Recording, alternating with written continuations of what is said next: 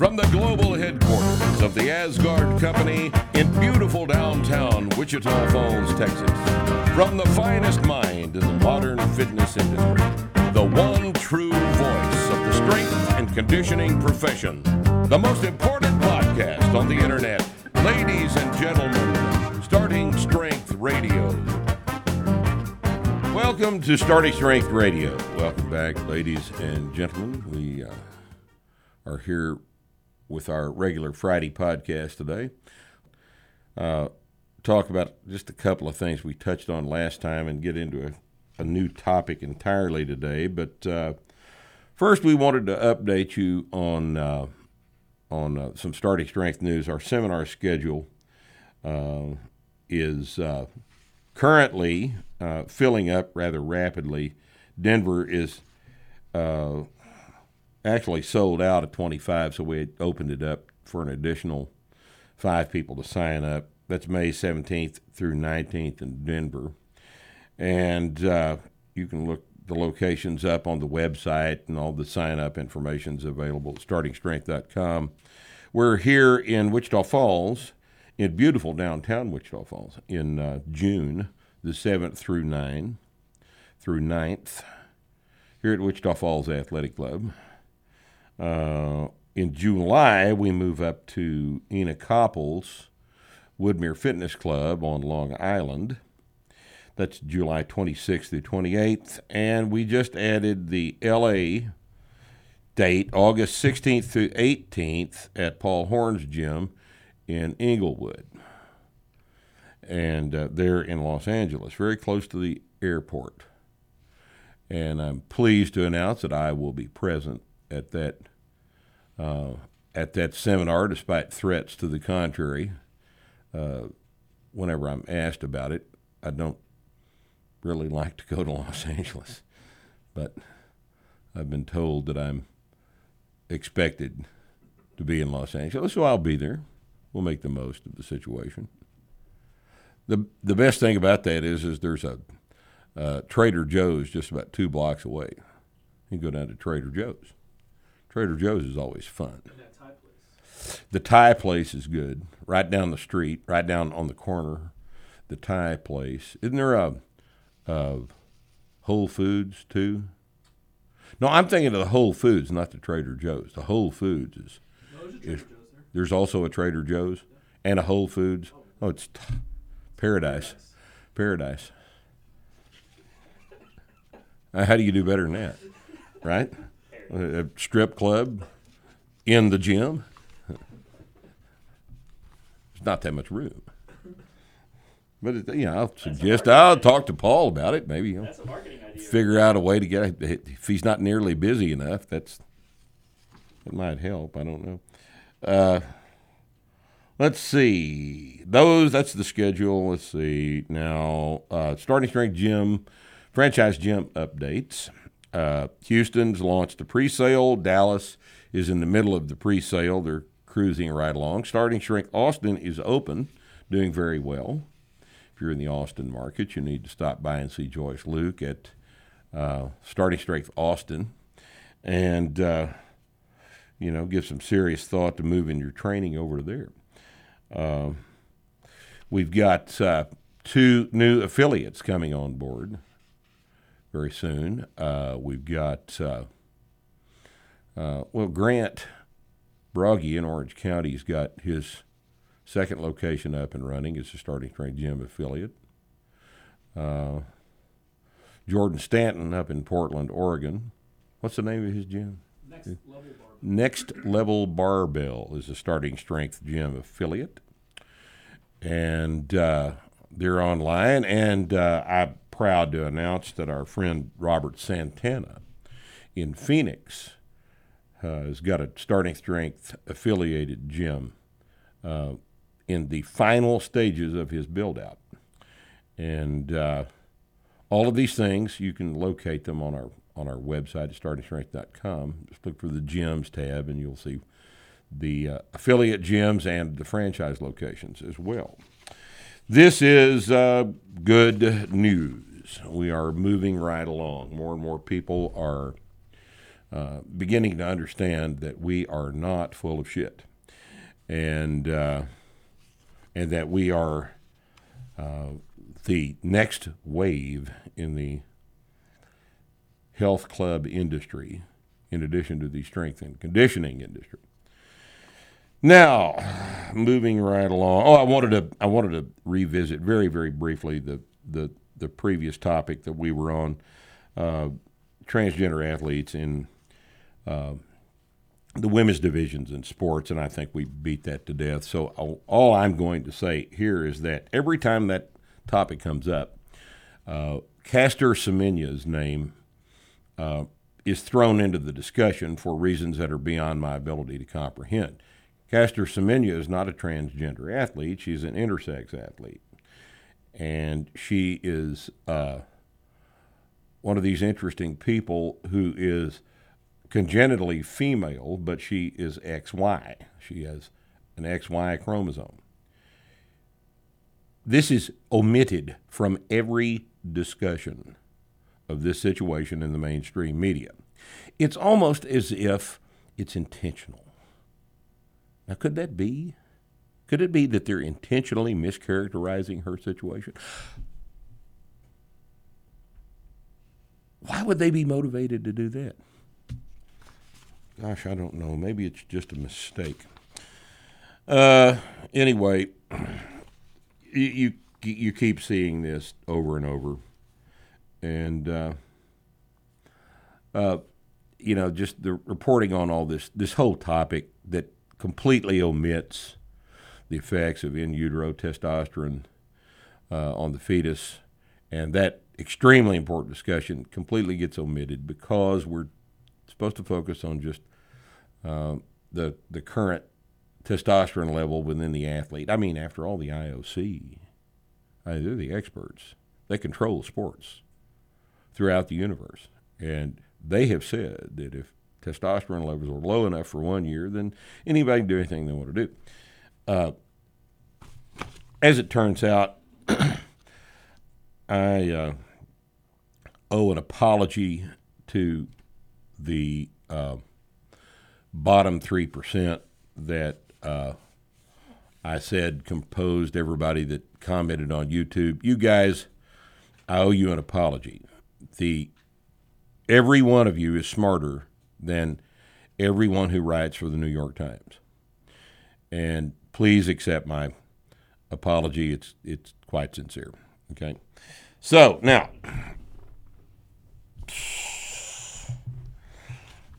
I thought we would talk today about strength and the military. Uh, back in December of last year, an interesting article appeared in Popular Mechanics.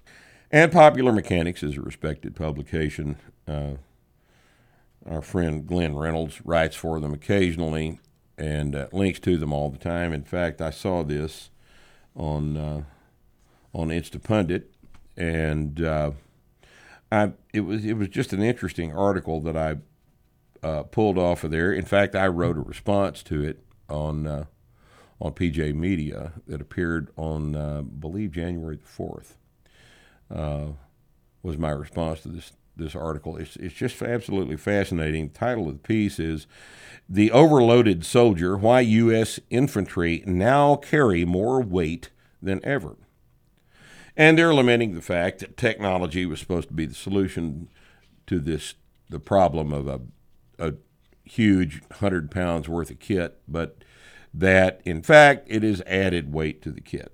And uh, they go uh, on and on and on here, and some of this is quite interesting. Uh, but in the first sentence of the of the piece, it says, "In this era of computerized conflict, dominated by cyber warfare, laser weapons, and piloting drones from halfway around the world, it can be easy to overlook the importance of a soldier's own muscle power. When did we get laser weapons? What the hell are they talking about? Have we got laser weapons yet? Handheld laser weapons? handheld, but that blow missiles. Well, but they're talking about people carrying this shit around. I mean, you, is there a laser rifle? Does anybody know what's? laser tagging devices. laser tagging devices, but that's not a weapon, is it? I mean, that would be a, a way to identify something for the smart bomb to find. That's been around for quite some time, but I mean, the damn thing says laser weapons. I'm sure a three percenter will chime in. Three percenters will Let us know. will write a New York Times piece about that. Maybe it's stuff we're not supposed to know about. this is classified information is now on this podcast, but it preceded us in popular mechanics. Uh, I think that that uh, those of you that have been in combat uh, are acutely aware of the fact that everything's real heavy. Uh, I now, in full disclosure here, I've never been in combat, never been in the military. When I graduated high school in 1974, at the conclusion of the Vietnam War, military service was not fashionable. And you know how fashionable I am. So I followed the trend and I didn't sign up. I think my father would probably have excommunicated me had I done that. He had been in World War II. He knew all about heavy kit. He jumped at Normandy, Battle of the Bulge, Market Garden, all this stuff that the 101st Airborne did. He was at Bastogne Christmas Eve, 1944. Quite an interesting experience, I'm told. Uh, and he not one time suggested that I even think about doing this. He uh, didn't think it was a good idea. Uh, so uh, circumstances added up, and I was never in the military. But subsequent uh, professional involvement with people in the military has educated me quite a bit. Uh, I don't uh, have to have been in the military to understand that a hundred pound kit is a heavy thing to carry around because I know what a hundred pounds weighs. I handle it all the time, and I I don't need to have it strapped on my back to understand that it's a hell of a thing to walk around with on a battlefield. I I'm convinced that's true. Okay, so uh, this is one of these things that firsthand knowledge of is not necessary. I've never murdered anyone, but I know it's not good to do that. Right? I don't think you have to have done everything that you're informed about to in order to be informed. So, uh, this has uh, you know been a problem for quite some time. Ever since m- armies have been in the field marching, they've had to carry things with them. They have to carry things with them. They're going to need in combat. They're going to have they carry things with them. They're going to need to lay down and sleep at night, and eat and water and resupply and all this other stuff. And uh, although uh, supply trains behind them uh, carried that kind of thing for them, uh, soldiers always been responsible for carrying his own gear. And uh, the article here uh, indicates that the problem's getting worse, not better. In fact, technology is not making it any better. It's making it worse because it's adding valuable things to a soldier's kit that he needs to carry. Uh, the uh, the situation is primarily starts with, with armor. Now we've got we've got high tech armor and helmets and things, and apparently this this kit weighs about just the armor component of it uh, weighs 20 pounds. Uh, it says why the weight starts with body armor. Standard interceptor body, body armor plus helmet weighs more than 20 pounds. And the total rises if additional elements are added to protect the neck, arms, groin, and shoulders. And I'd like to have my neck, arms, groin, and shoulders protected, so I would probably add that other end if given the option. Uh, this has been a, a, a focus of the armed forces' attention for quite some time. Since 1945, the military has carried out at least five major surveys of the soldiers' load. All of them agreed that soldiers were overburdened and looked for ways to decrease the weight of this kit. All of them failed because loads are now heavier, much heavier than they've ever been. Uh, in 2016, now here's an interesting sentence that Nick and I were talking about a minute ago. In 2016, the Marine Corps Times uh, media arm of the Marine Corps reported a new standard for strength and endurance. An average Marine Corps infantry officer should be physically able to carry 152 pounds for nine miles. Now, I don't know if that means that this is a standard that's been adopted or that the Marine Corps Times just found somebody willing to say that out loud and let them write it down. But think about that 152 pounds for nine miles. Now, that's a, that's a, a hell of a job. You know, that'd use a guy up, right? And the body armor is a big part of it. Ammo, weapons, all of this stuff. You can imagine how much uh, mortar rounds weigh, rocket rounds weigh, uh, belt ammunition for an M249 weighs six pounds, for example. Uh, all this has to be carried. Batteries. Uh, I, I, never thought about this, but uh, almost everything a soldier carries today requires batteries. And uh, the batteries for uh, a platoon level AN PRC 117 radio weigh four pounds apiece. And the radio burns through them rapidly. Average soldier goes into action with 20 pounds of batteries. Well, now that's interesting. Uh, and it talks on and on and on here about how heavy things are and why we should be making them lighter. And uh, there's a bunch of very interesting stuff here about why everything is heavy. Do you know what's completely absent from this entire discussion in this article? This is a 12 page, 11 page article on this topic. At no point in this discussion is the idea of making the soldier stronger even mentioned. Not one clause in this entire manuscript mentions the idea that it's quite possible to make soldiers stronger. In fact, much stronger than they are when they come in. Okay, this is a.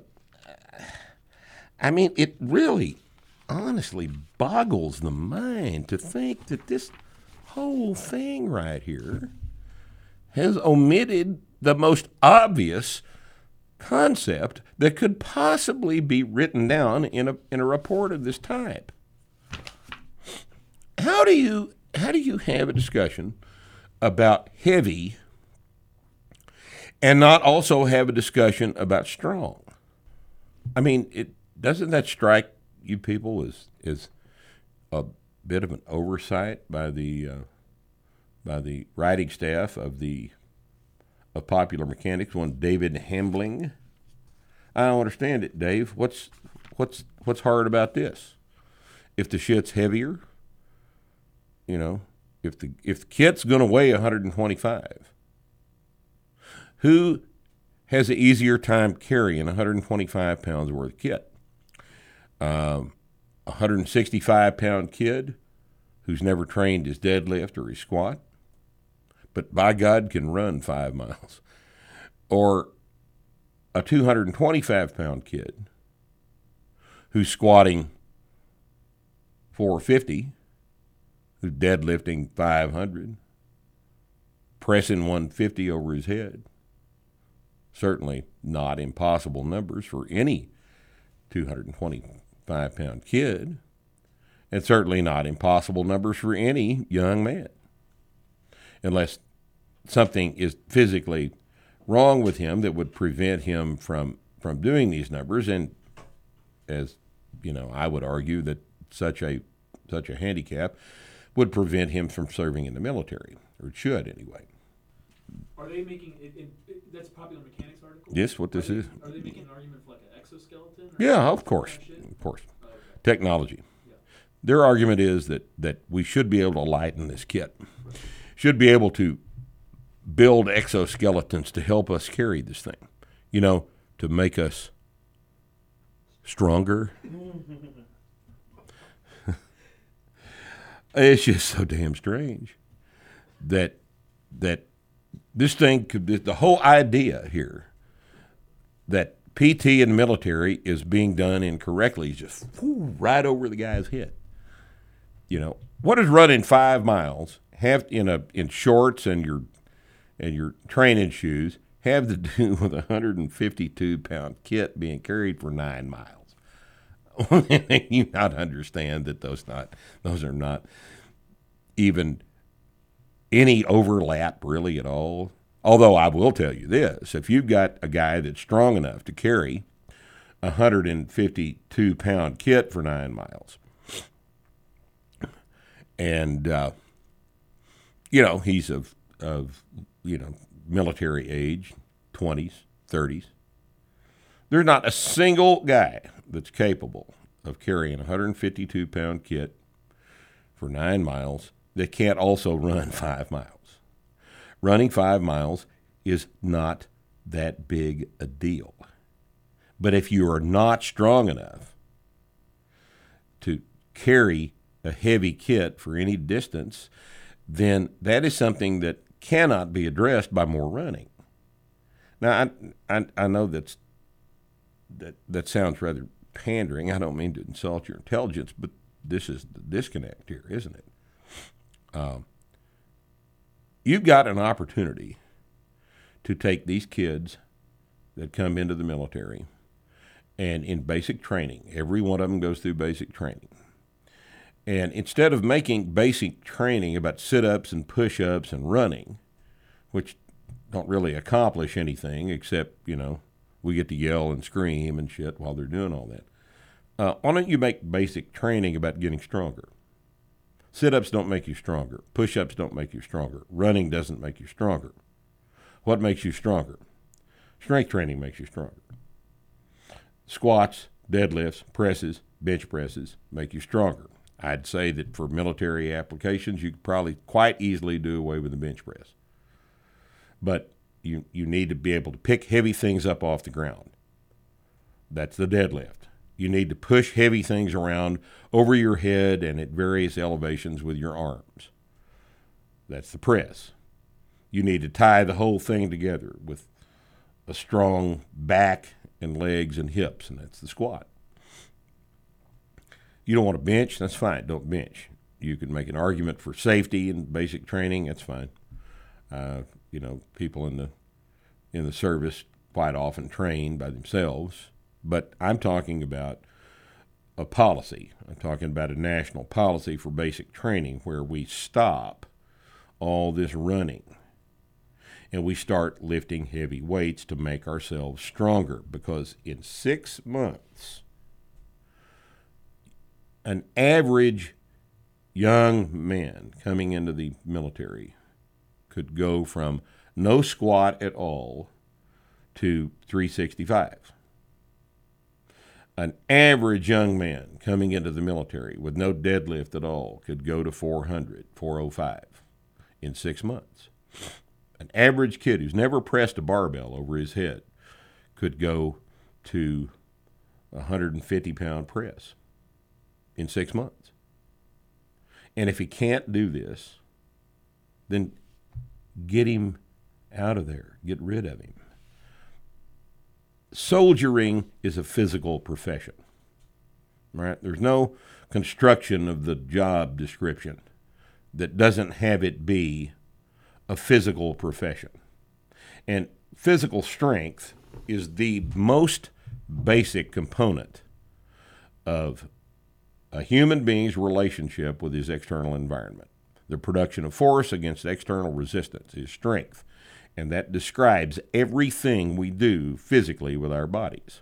It involves the production of force against an external resistance, whether it's running or picking things up off of the ground or putting things where they need to be that are heavy.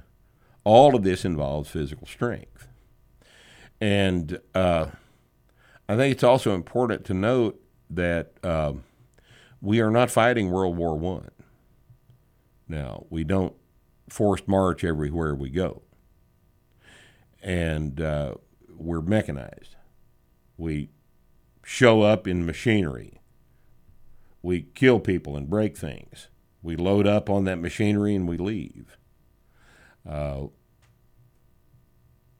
we we don't have to march 20 miles a day anymore.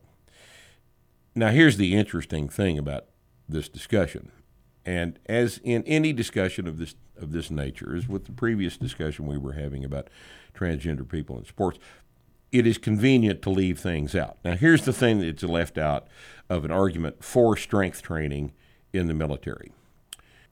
People forget. There maybe people don't know. Maybe people do know and they don't want to talk about it. Maybe they don't like to talk about it because it fucks up their argument. The process of going from no squat to 365 and no deadlift to 405 gets you in shape. It gets you in shape. There isn't a kid on the surface of the earth, a 22 year old kid on the surface of the planet who can squat 365 and deadlift 405 and press 150 over his head who can't also run five miles. It doesn't occur. And yet, what we keep being subjected to is the idea that we have to run if we're going to run. No, you don't. No, you don't. We get people through uh, the test, the running test, all the time. Uh, by running three times before the test, they go past the test and they quit running again and start back with their training. And the running test is a major interruption in their training, but they recover from that in a couple weeks and then they're back to getting stronger. Being strong allows you to run. Being strong allows you to run. Running does not make you stronger. Now, think about this. This isn't complicated. If being stronger allows you to run, but running does not make you stronger, and you know you need to be stronger, then what do you do? Do you run or do you get stronger? Well, you get stronger, is what you do. Because that accomplishes both objectives. And you don't run because running doesn't accomplish the objective of making you stronger. Now, this isn't complicated. This is simple arithmetic. This is just basic reasoning, right? I mean, I know lots of guys in rather elite military units, and every one of them trained for strength. Those guys do. Why is it hard for uh, the Pentagon to understand that everybody would benefit from the same thing that Special Forces people voluntarily do? Those guys are all training for strength. And uh, it, it seems rather odd to me that you have got a you got a bunch of old people in charge of the military who seem to think that they're still fighting World War One. If you get these kids stronger, and you get them stronger institutionally, I mean, from the minute they walk onto the base, and for the next six months, their primary physical task is to become stronger. Look what you do to an entire generation of kids.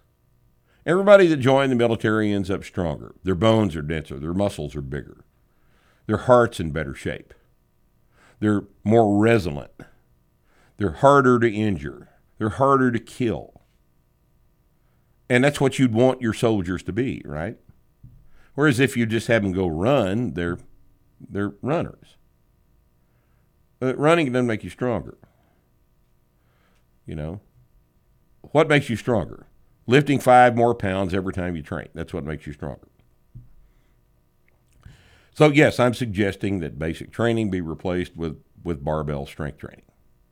And then, if at after the kid graduates from basic training, then his unit commander to his to his assignment decides that he needs to run.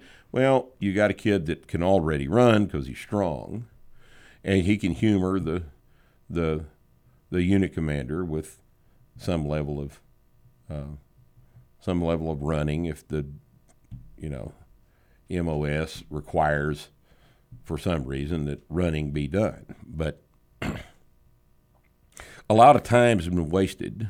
A lot of kids have gotten hurt that didn't need to get hurt. A lot of people have been placed in a situation where stronger would have saved their ass.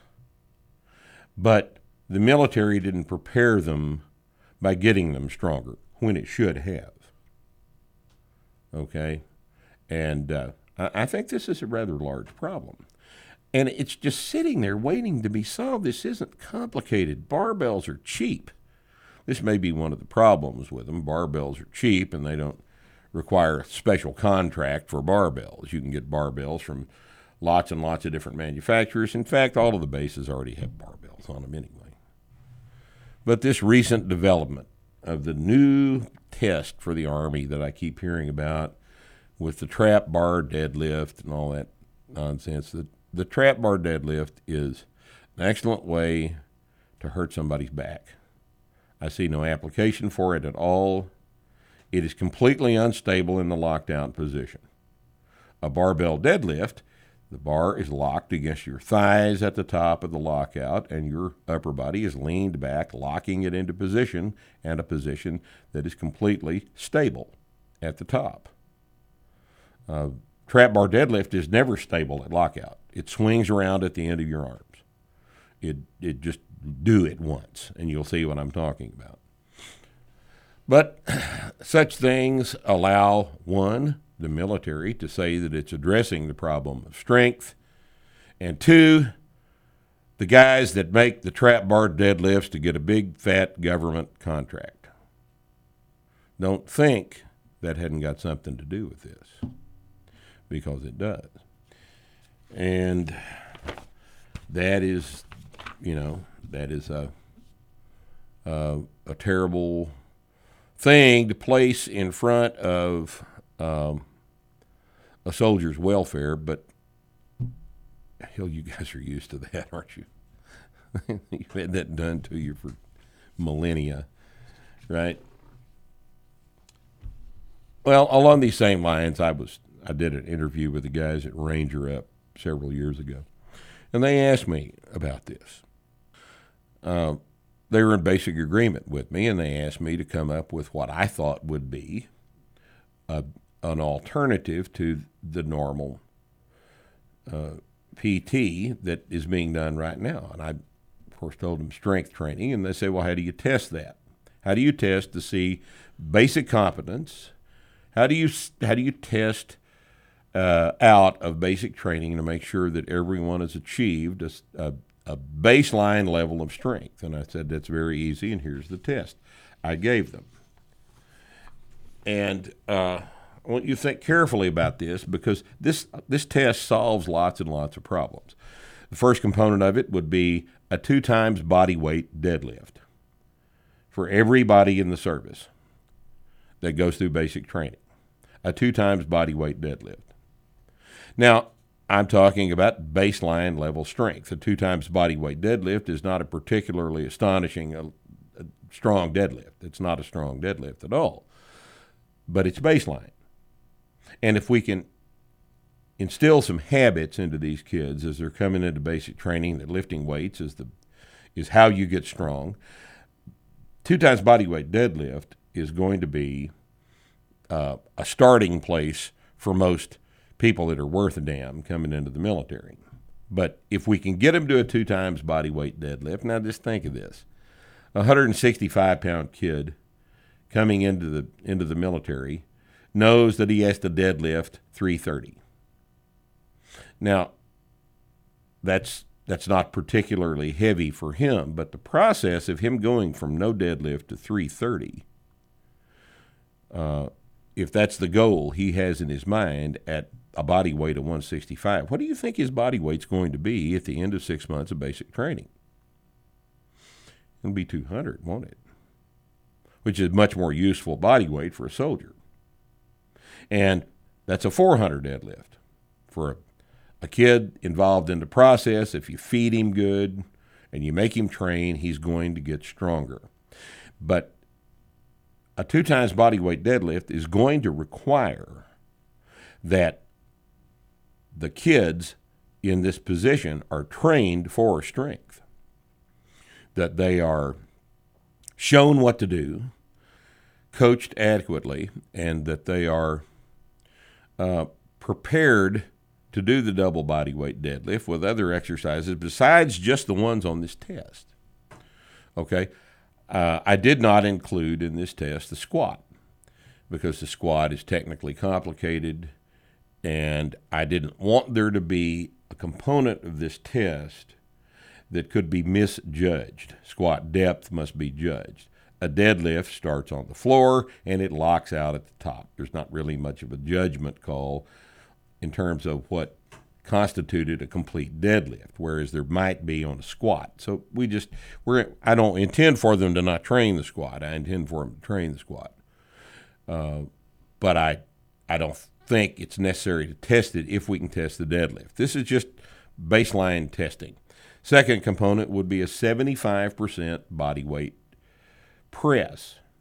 All right. Now, for a 200 pound kid, that's a 150 pound press. That's not ridiculous. That's not an impressive uh, amount of strength, but it's a it's a certainly within the reach of every 22 year old kid, 20 year old kid, 18 year old kid coming into the military. Uh, a 150 pound press at a body weight of 200 pounds makes him useful, doesn't it? It would mean the same bench press, it'd be 225 probably.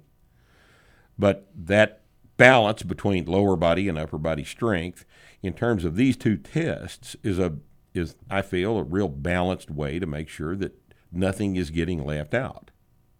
Okay? Now the other two components of the test are interesting. in that I want the kid to be able to do 12 chin-ups. 12 body weight chin-ups. Now,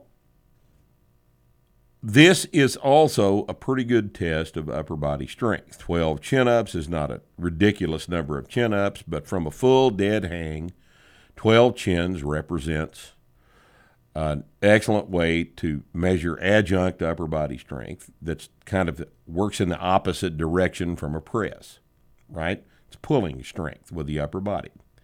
Quite useful. Between the two, the press and the chin up test, pretty thoroughly assess your upper body strength. And the last test is a 75 second 400 meter run. Now, this isn't five miles, but it gives the test some teeth in terms of this and the chin up test give the test some teeth in terms of favoring a proper body composition. Okay. I currently there's a there's a there's a body fat assessment or something. If you're fat, you've got to have a ridiculous BMI of something like that. Some services use the waist to neck ratio, and there's several different ways it's been done. I'm not familiar with the current uh, standards in any of the branches because they change about every four years.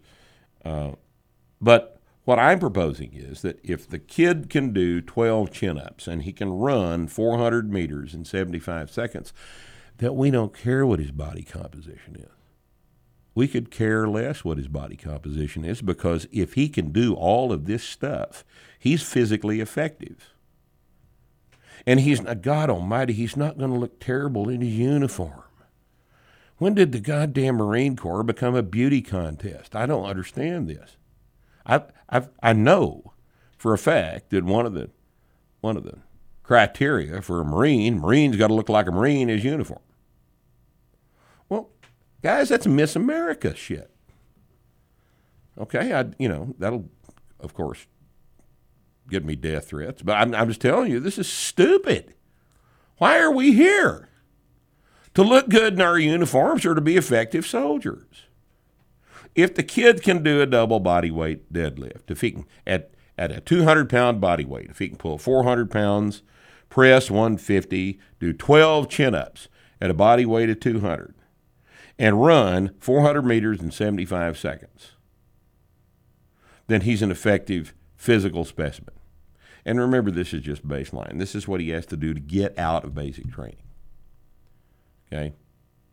And I know that that this is a this is a pass fail test. All four of these criteria should be satisfied. You know, by the time they got through with it, it'd be a gigantic mess. But but if you if you treat this as just baseline pass fail, and you make basic training head in that direction, it's going to be more effective in turning out uh, combat ready personnel than it is right now. And I just, my God, I don't see how uh, there's a logical argument against this. And if there isn't a logical argument against my proposal, I'd like to hear what it might be. Uh, it saves time. It's inexpensive. It's it's the best use of time for people coming in, for young men coming into the service. And this is not. You'll notice that I said nothing about a women's test. If women can do this, and they ought to be able to do it, then they can do anything post basic training that men can do. If they can't do this, well, they need to get to where they can. And if you've got to make special concessions for them to get them in, then I think you've got to, we're talking at that point about a completely different problem, aren't we? Okay, so this this this thing is not is not physical sex dependent. This is what a person ought to be able to do. And uh, you know, it, it's not going to exclude anybody that doesn't actually need to be excluded. You know, if a guy can't do this at the end of six months, he doesn't get to play. If a girl doesn't do this at the end of six months, she doesn't get to play. We're not discriminating against anybody who cannot meet the standard.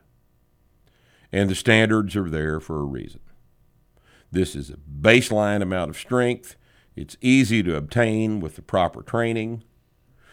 If uh, the military needs some help designing the proper training for this thing, I'm available.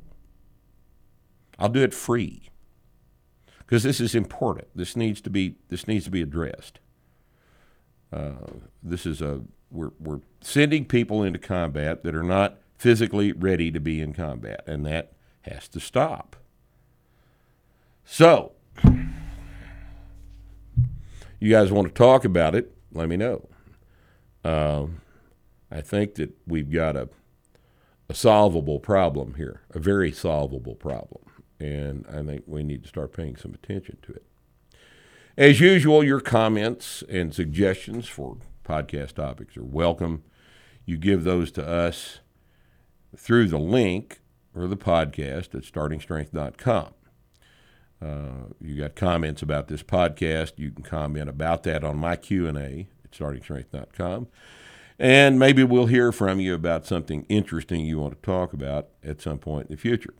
Thanks for joining us, and we'll see you next Friday here at Starting Strength Radio.